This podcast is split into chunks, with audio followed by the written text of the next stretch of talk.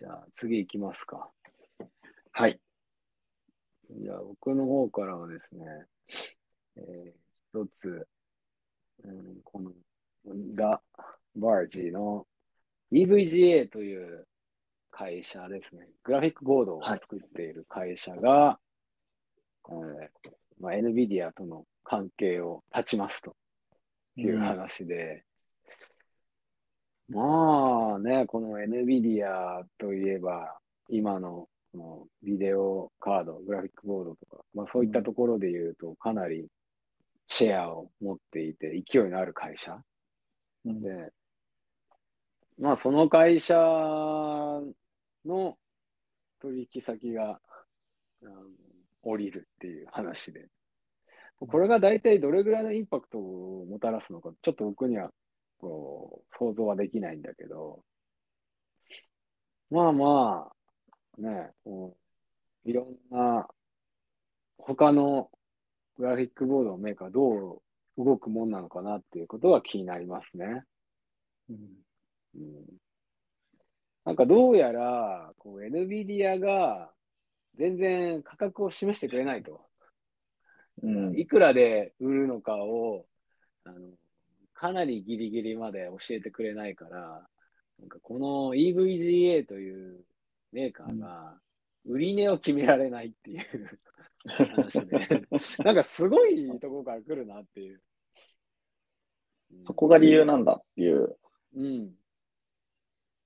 でも、他の記事とかもちょっとあの見てたんですけど、うん。NVIDIA がその、まあ、似たようなプロダクトを自社でも出していて、うん。まあ、そういうところの不誠実さというか、うん。そこにも反発してっていうことはありましたね。なんかね。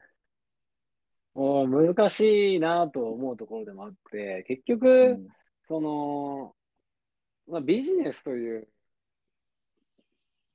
なんていうのかな、うん場では、講義場っていうかわかんないけど、そういうところでは、あの、かなり競争っていうことが、まあ、奨励されるし、まあ、そこでは、お互いがお互いを ある意味利用し合うみたいな場面もあったりとかするから、ん。なんとも言えないこともあるなっていうのは思うんだけどね。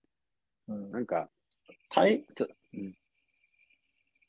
はい。対等なパートナーシップっていうのは、うん。どうやったら組めるものなのだろうっていうか、長期でパートナーシップを組むっていうのは、やはり難易度が高いことなんだなっていうことを、これ見てうん感じました。そうね。だって、例えば、あの、テスラとパナソニックだってね、一定期間は一緒にがっつりやりましょうってなってたけど、うん結局、パナソニックのああいう電池の技術、電池開発の技術とか、研究のはいああいう、まあ、体制とか、そういうところをテスラが、まあ、コピーできた後は、さよならって感じになったわけなので、だから、まあ、そういうことが常にあるって考えて、お互いに準備していいなきゃいけないっていう話なんだろうなと思ってて、うん。だから、あの、そこで言うと、この EVGA は、AMD とかインテルとも付き合ってるわけなんで、はい。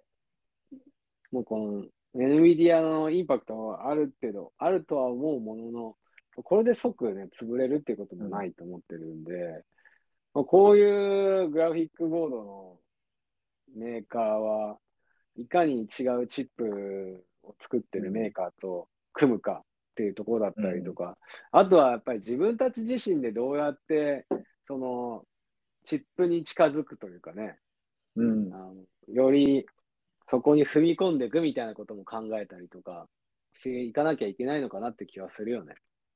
うん。確かに。またより独禁法の大切さというか、うん競争が起きてるから対等なパートナーシップを結べるって考えるとうん。面白いですね。うん。そうね。まあ、NVIDIA の力は強大になりすぎてるっていうのはあると思うけど。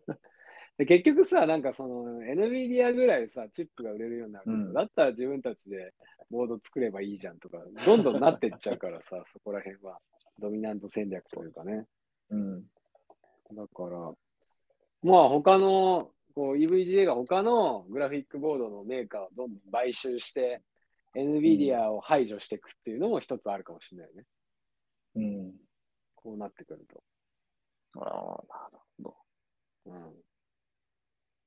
まあなんか、NVIDIA が自分でボードを作るんだったら、他の会社はどうかみたいなね。AMD とか Intel がそこまでやってくるのかみたいな話があって。まあ、そうじゃないとしたら、じゃあ彼らと一緒に組んで戦っていくかとかね。うん。うんまあなんか、戦国武将みたいな感じだよね。戦国武将。うん。もう、なんか、敵だと思ってたら仲間になってたとかさ。まあそこの、なんでしょう。まあ寝返りじゃないんでしょうけど、うんお互いメリットがあるうちに付き合って、そそううじゃなくて別れてっていうことを繰り返しながら立ち上がっていくっていう。うん。で、付き合ってる時にはとことん相手の、あの、リソースを活用させてもらい、ノウハウを吸収させてもらい、うん。狙っていくみたいなね、次の部分を。まあ、なかなかチップ業界に入り込むっていうのは難しいから、うん、まあ、どこと組むかって話になるとは思うんだけどね。うん。